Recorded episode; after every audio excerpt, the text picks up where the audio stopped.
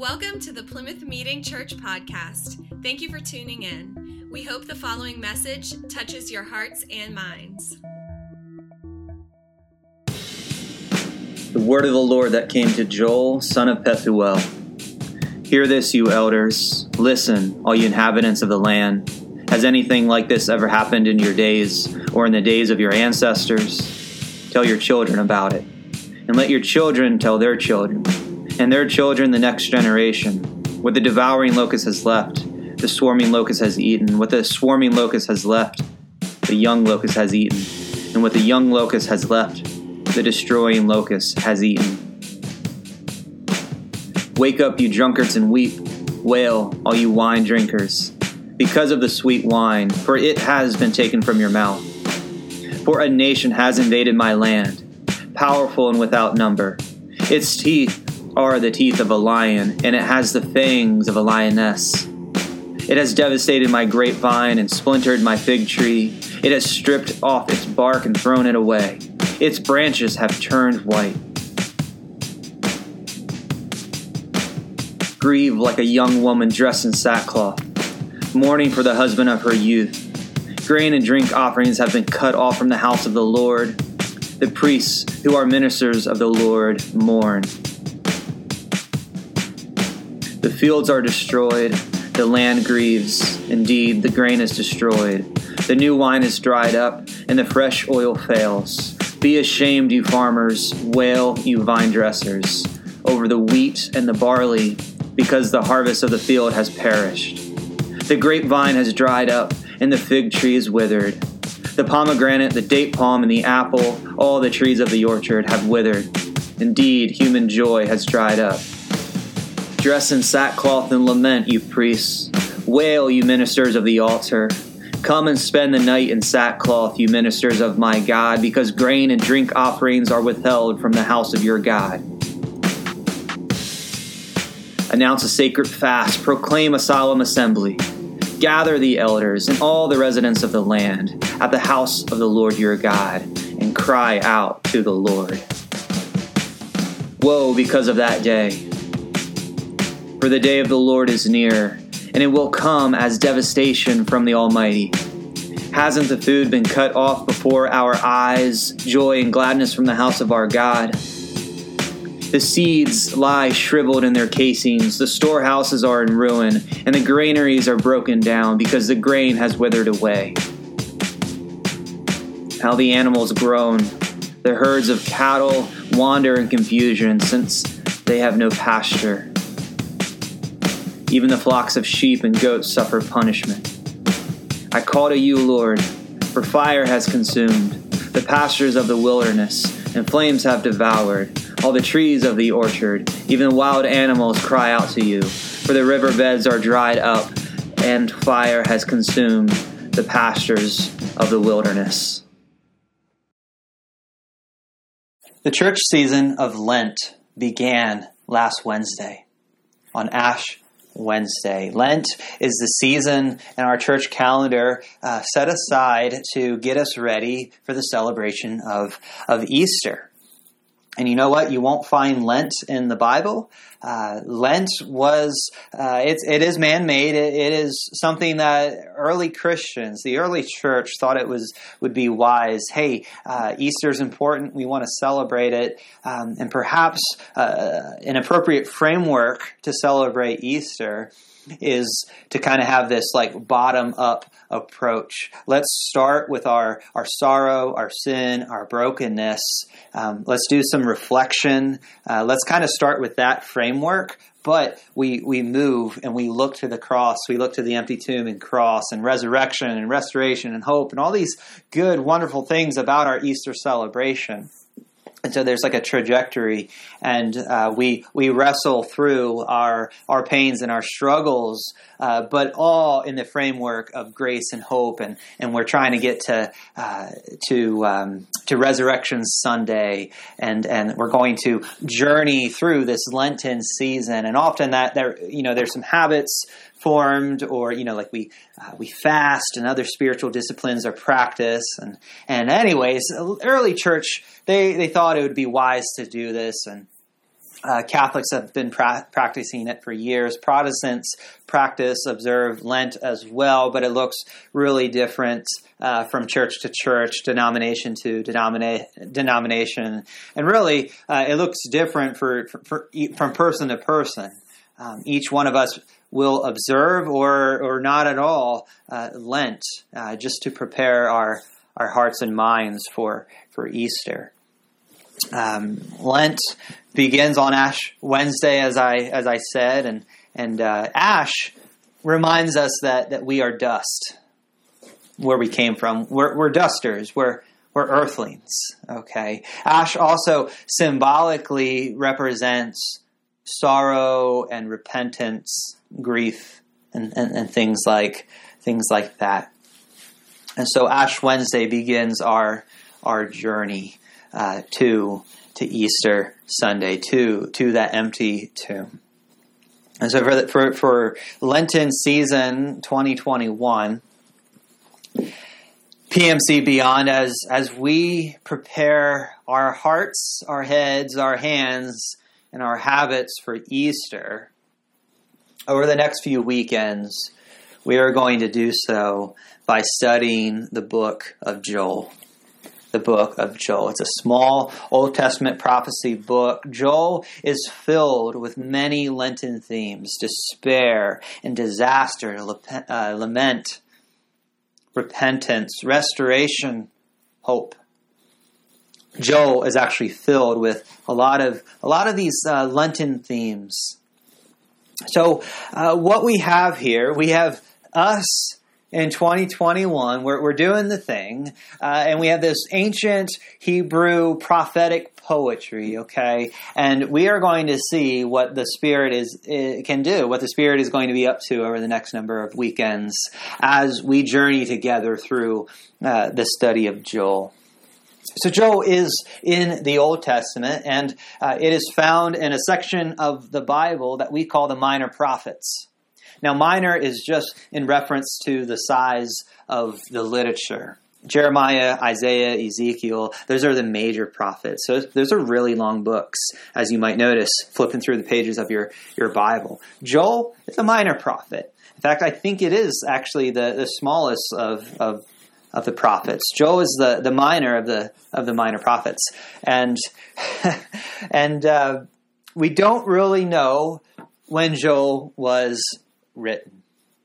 Joel doesn't accuse the people uh, of any particular sin that perhaps could be traced to history. There's no reference to a king uh, or any other significant clue that could really place us into um, the, the historical narrative of, of Israel and, and all of that. So, um, if you really want to look into uh, when Joel was written, go ahead and, and, and do your own research. Scholars are tr- trying to place it out. Um, it's actually not super important for us to know when exactly Joel was written. For our for our purposes today and over the next number of weeks, we're kind of off the hook there. Um, we we kind of yeah we're we're good. Uh, we don't know when Joel was written, and we'll just leave it at that. So feel free to check out uh, what what scholars think there. Um, other than you know, his name is Joel.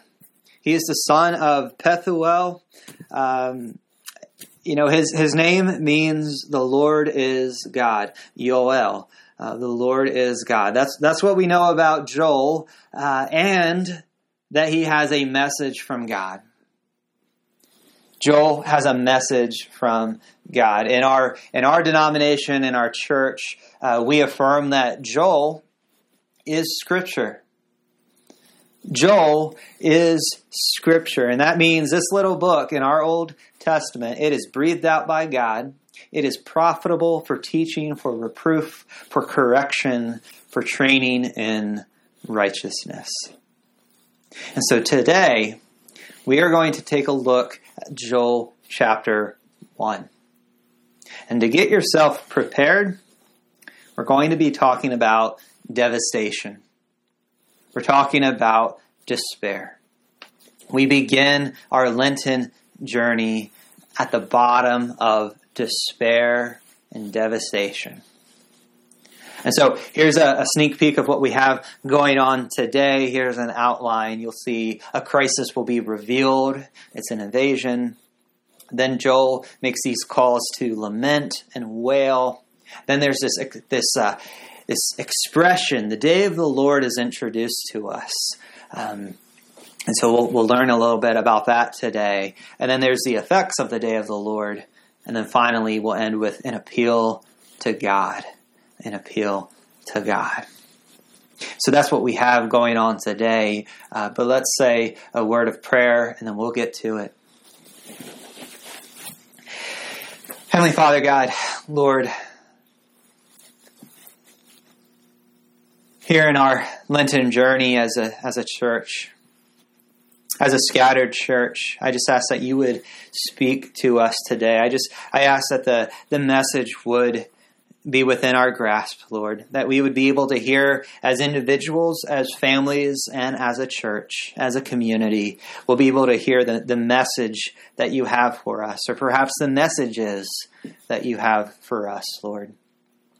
Father, I just ask that you would just bring uh, your wonderful uh, good news to us, your your your sweet, uh, calm voice to us, uh, your kind voice. Speak to us, Lord, wherever we're at if we're engaging right now online or perhaps later on in a in a podcast we're tuning in i just ask that you would meet us exactly where we're at today.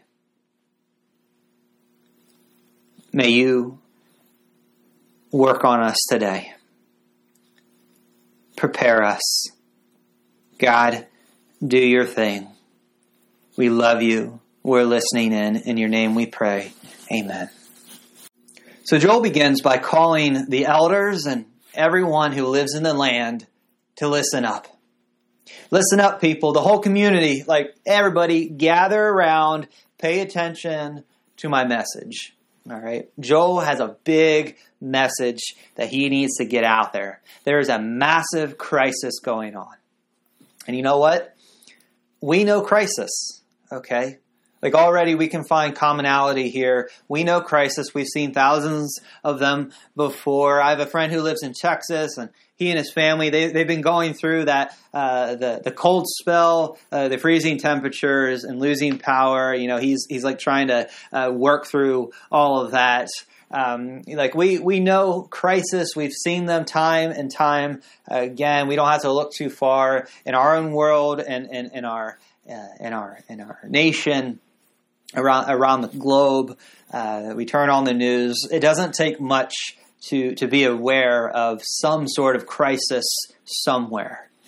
All right, but Joel, he's kind of raising his hand. He's like, "Hold up, though. Hold the phone." My crisis, our crisis that we're talking about, and Joel, like Joel's like, my crisis is different here. The crisis that I'm going to tell you about. Like, you've never seen this before. The magnitude of the crisis, of the situation, is off the charts. In fact, this crisis is something that Joel wants to get uh, instituted into national memory. He wants them to teach their kids about it. All right? Tell your kids about this crisis and you know what? They'll teach their kids and and their kids will teach the grandkids and so on and next generation and so on and so on. Okay this must be a big story a big event if joel wants this crisis to become national memory and you know what? We're still talking about it today, so that's cool. Uh, it, it, worked, Joel. It worked. We're still talking about this crisis. Okay? So, what is this crisis? Verse 4 lets us know it is a big crisis, a locust invasion, a plague of, of bugs coming in, a locust invasion. What the devouring locust has left, the swarming locust has eaten. What the swarming locust has left, the young locust has eaten. And what the young locust has left, the destroying locust has eaten. Swarms of locusts. And first off, I think Joel, uh, he is referring to a real locust. That is my, my view. But I also hold the view that these locusts are actually uh, symbolic or you know metaphorical uh, to a a real human army, like a real human army that would invade. And I also am open to the view that these locusts are actually apocalyptic in nature, and that uh, this invasion has yet to happen uh, either literally or uh, metaphorically, and, and, so on. So, uh, essentially, long story short, welcome to Bible prophecy, where there's just different layers of interpretation. And so, what we have here is there's four different phases of locusts, or different types of locusts. You you have the devouring, the swarming, the young, and the destroying locusts. It's kind of like we're painting the whole picture here locusts or, or grasshoppers. Uh, they, they grow to be about two and a half inches uh, big, and, and uh, really, they're by themselves, they're not big trouble, okay? Growing up, my, my brother in the summertime, he would like to try to catch a grasshopper or two and, and put them in a, a container. Um, and he would always name them Robert for some reason. But, you know, little Robert, little grasshopper Robert, not a big deal. All right? But when you have millions of little Roberts, little locusts everywhere, millions of them, it's a problem. It is a big problem, sometimes due to different factors, um, whether it's environmental or, or, or, whatever the case may be. Something triggers inside of them. Chemical reactions change uh, in their brains. They get out of whack they start to eat like crazy, they reproduce like crazy, and these these locusts, there can be outbreaks, upsurges, and plagues. Okay, we definitely don't want things to go to plague level. Okay, they bring so much destruction and devastation to the land. The, the, the people of God, they, they, they live in, a, in a, an agrarian society. Their economy is anchored to the land, to animals, to, to the crops, okay? A locust invasion at plague level is a major crisis that affects all systems. The land, the animals, the people of God, they are in a crisis. And, and, and Joel says, lament. Joel calls the people to lament. Joel uh, cries out, Wake up, you drunkards, and weep, wail, all you wine drinkers. Now, certainly this applies to, to drunks, uh, but, but on a metaphorical level, this is like metaphorical drunkenness. Wake up, people, shake off the, the sleepy dust from your, your eyes, see what's going on. Okay, and I'm going to take a, a, a hint here. I'm going to guess uh, that, that the people lost perception. They lost a vision for the life that God had dreamed for them. For those who, who could afford the good, sweet wine, Joel's like, wake up and wail. Guess what? There is no wine anymore. All right? Okay? You're it's it's all gone. Wake up and wail. And again, this this army of of locusts, it, it, they're here. And in verse six, they're they're personified as a nation, like a, like a nation invading God's land. The locusts are described as powerful and without number. Now, locust swarms can be as high as like 80 million locusts. 80 million locusts would look and feel suffocating. All right. And these locusts, they're, they're, they're strong and ferocious. Joel says, like, like the teeth and, and the jaw of the lions, okay? Verse 7 when the locusts come, they destroy everything, they cause damage. All right, these little bugs cause so much damage. Did you know in one day a locust will eat its body weight in in food? All right, they only weigh about two grams. And that doesn't sound like much. But when there's 80 million locusts in a swarm, that means a swarm can consume like 320,000 pounds of food in a day. And if my math's correctly, if locusts ate people, that means a swarm would eat about 1,600 people a day. And it's it, this is this is wild stuff. Swarms are a nightmare. These bugs, and I'm sorry if you're not a bug person, but these these bugs, they just have these two main weapons. It's their numbers and it's their appetites. Did you know we actually have locust problems on this planet right now? Uh, it's a major story that, that has been underreported in our news cycle.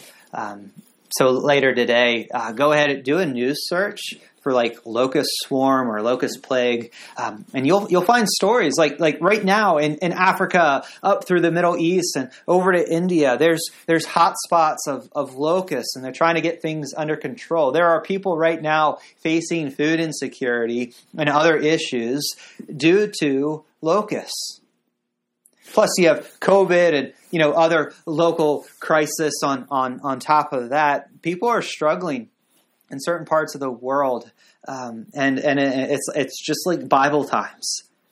A plague of of locusts comes through, and a village is is like going hungry. It's it's it's it's real. The point is, in Bible times and in our times today, swarms can take away security. They can take away prosperity they can leave you with insecurity and poverty. Just, it's disaster. But here's the thing we, we do have a heart tool, a, a heart tool to use when we deal with disaster. Okay? It's called lament. Lament. In verses 8, 9, and 10, Joel calls uh, Joel calls the people to, to lament, wail, and grieve. Now, Joel doesn't just want to tell us about it, okay? He doesn't just want to tell us about grief. He really wants us to experience it. He wants us to feel it, okay? And that's why he's he's picking his words carefully here. And Joel, he kind of, you know, he, he goes for the blow here. Um, he, he throws a hard punch. He says, Grieve like a young woman dressed in sackcloth, mourning for the husband of her youth. Um, widowhood is a deep vulnerability, and, and Joel is saying, Your level of grief should be like the young bride who loses her husband. In verse 11, Joel calls out to the farmers and the vine dressers. He says, Be ashamed, be disappointed, be in despair. Joel says, The wheat, the barley, the grapevine, the fig tree, the pomegranate, the date palm, the apple, all the trees of the orchard, they're all withered up. In fact, human joy has just dried up. And so he, he uses all these fruits you know, just all these fruits that are drying up, and then it's just like, yeah, guess what? Human joy is is drying up as well. And you know what? It just gets worse because the locusts have eaten all the crops. That means worship and sacrificial offerings are all messed up too because you can't do grain and drink offerings at the temple when there's when everything's gone the fields are gone, the wine is gone, the grains are gone, the oil is gone. It's all gone. And you know, these temple priests, they, they rely on these things to do their, their job, but they also rely on it for their food. But big picture here, a big reason to grieve is that when there is a breakdown in Israel's worship, there is a breakdown in their connection with God. And so the priests are mourning. They can't do what they're supposed to do. And so Joel, he, he calls them to dress in sackcloth. That's the clothing, the, the burlap, the, the, the clothing of lament. He calls them to lament. This crisis eh, has ruined the whole worship life of, of God's people. Verse 14 is a call to action. Announce a sacred fast, proclaim a solemn assembly, gather the elders and all the residents of the land at the house of the Lord your God, and cry out to the Lord. Fasting and crying out to the Lord. Those are Lenten themes. For the people of God, they're they're in a crisis and you know, there's just this plague of locusts going on, whether literal or metaphorical or both. Major devastation and damage has happened. And this crisis is disconnecting everything. There's there's interdependence between systems. You know, the, the, the field needs to work and, and, and the people need to work and, and the temple system needs to work and like like these different systems, like what makes society a society, like it's all just crumbling in. And, and from the drunkards to the farmers to the priests to worship life, it is all just, it is all just getting messed up. It is, it is just withering away. And Joel's like, y'all need to get together and cry out to the Lord. Fast, pray, cry out to the Lord. So, so far, Joel has kind of been a dark read. Okay. Uh, just, just wait. Um, Joel now introduces the day of the Lord. Okay, verse 15. Woe because of that day, for the day of the Lord is near and will come as devastation from the Almighty. The day of the Lord expression is associated to when God shows up in a big way uh, in, in history. Okay, uh, this uh, the day of the Lord. Um, it's usually a, a direct and obvious way. Like you know, like you won't miss it. You'll know the day of the Lord. Now, if Joel is referring to a present uh, a near present day of the Lord, like according to like where he's at in history, and he's ref- referring to uh, something that that's about to happen in his his lifetime. For for for us as readers, when we read the day of the Lord, it might reference his day of the Lord, but his day of the Lord could also reference uh, a future day of the Lord or even a, a final day of the Lord. Uh, so sometimes when, when we see these uh, prophetic expressions made, like the day of the Lord, uh, sometimes, uh, like like what is the day of the Lord or when is the day of the Lord? Well, it, it could actually be a couple different things. And uh, the way that Bible teachers usually teach this is to talk about a, a mountain range. Okay, uh, as as a writer, let's pretend I'm Joel. As as a writer, uh, I might see the day of the Lord. I, I see this mountain range. I see these mountains, and I, and Joel's like, "Oh, the day of the Lord is near." I I see that.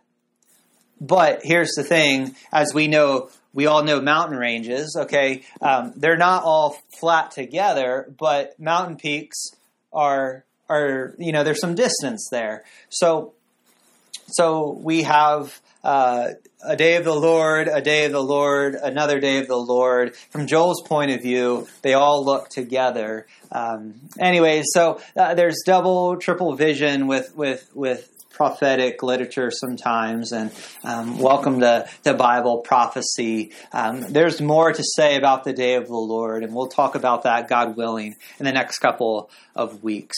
Um, but but for us today. Um, the locust invasion was one thing, but guess what? The day of the Lord is imminent. Okay? It is near, God says.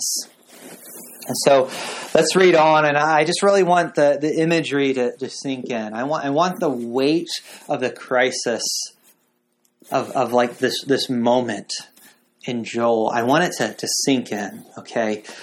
Let me read it here. The seeds lie shriveled in their casings. The storehouses are in ruin, and the granaries are broken down, because the grain has withered away. How the animals groan! The herds of cattle wander in confusion since they have no pasture. Even the flocks of sheep and goats suffer punishment. And now in verses 19 and 20, from the bottom of despair, Joel makes this appeal to God. I call to you, God. I call to you, Lord, for fire has consumed the pastures of the wilderness, and the flames have devoured all the trees of the orchard. Even the wild animals cry out to you, for the, for the riverbeds are dried up, and fire has consumed the pastures of the wilderness. I understand it's hard to look up and over a disaster, especially if you're in the center of, of one. And, you know, but I'm just thinking, you know, if, if we could step back from our despair, our depression, our our diseases, our, our struggles, when we're walking through the valley, like like if we could take a step back from that, if we could give us, uh, you know, even just a few moments of, of reflection and, and, be able to see things beyond ourselves, you know, if we're able to, if we can step back, you know what, I think uh, we won't be surprised by what we see. I think if we if we're able to grab that view, I think we'll just see a lot of brokenness, systemic and systematic brokenness everywhere.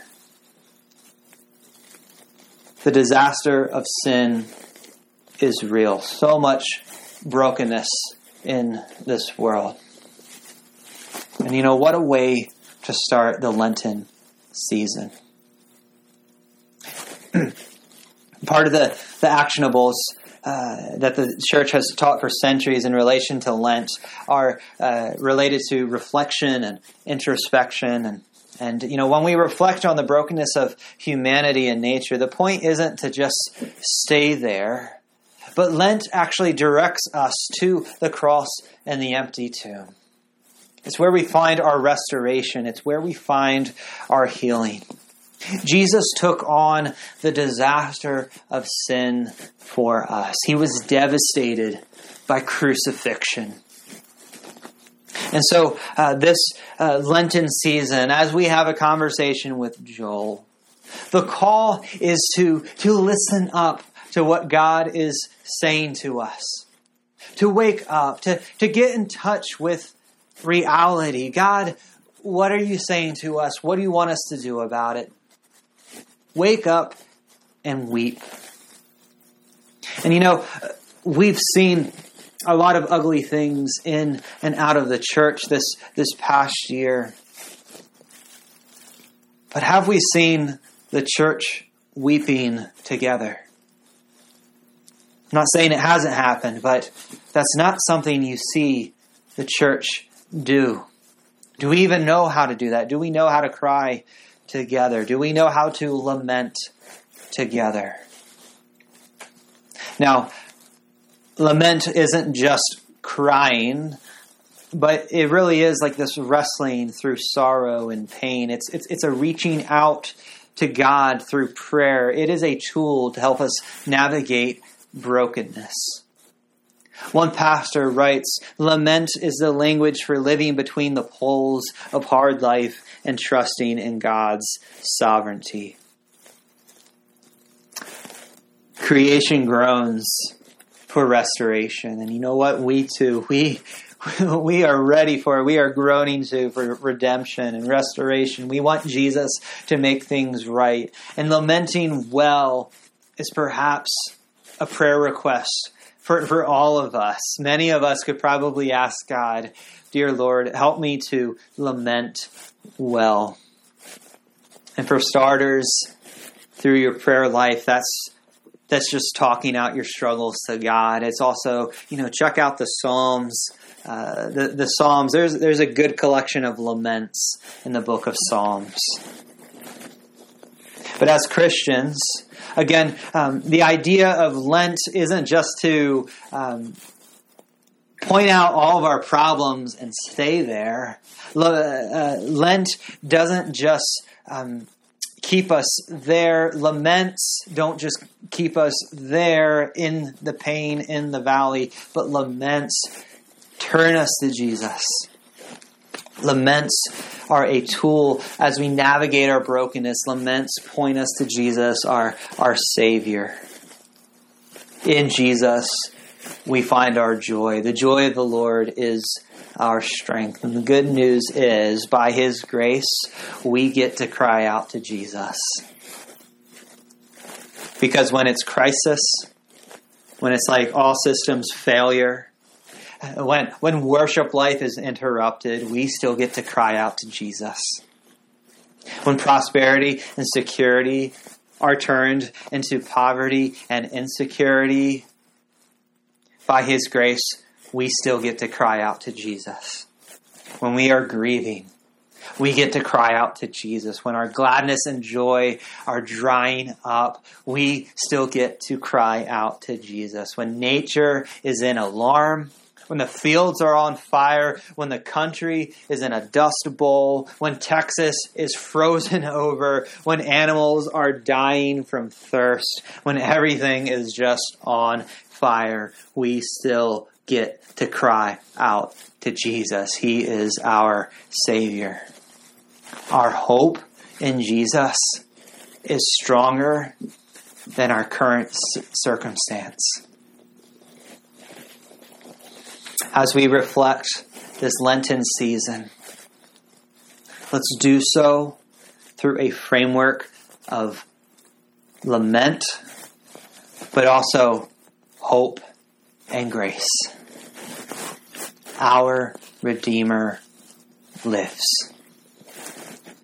And it is my prayer that Jesus gives you the strength to sing, It is well with my soul.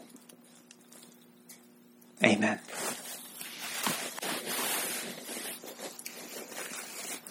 O oh Lord, to you we cry. You are a good God. And we confess that we need you. We cry out to you, God. We know you're here with us, you're watching over us. And even when things go dark and not our way, Lord, we know you're with us and help us to keep trusting in you. Help us not to slip away from you when things get hard. But God, every day may we seek you out. Teach us how to trust, how to lean into you. Keep our heads above water. Keep our hearts free. Keep our feet on solid ground. Keep us in grace and truth. We don't deny our hardship, Lord, but we give it over to you. We know that you're not far from our pain, but you are here with us in it. As we repent and believe the good news, let us just journey with you this Lenten season as we prepare for our Easter celebration, as we prepare for a new heaven and a new earth. We love you, Lord. In your name we pray. Amen.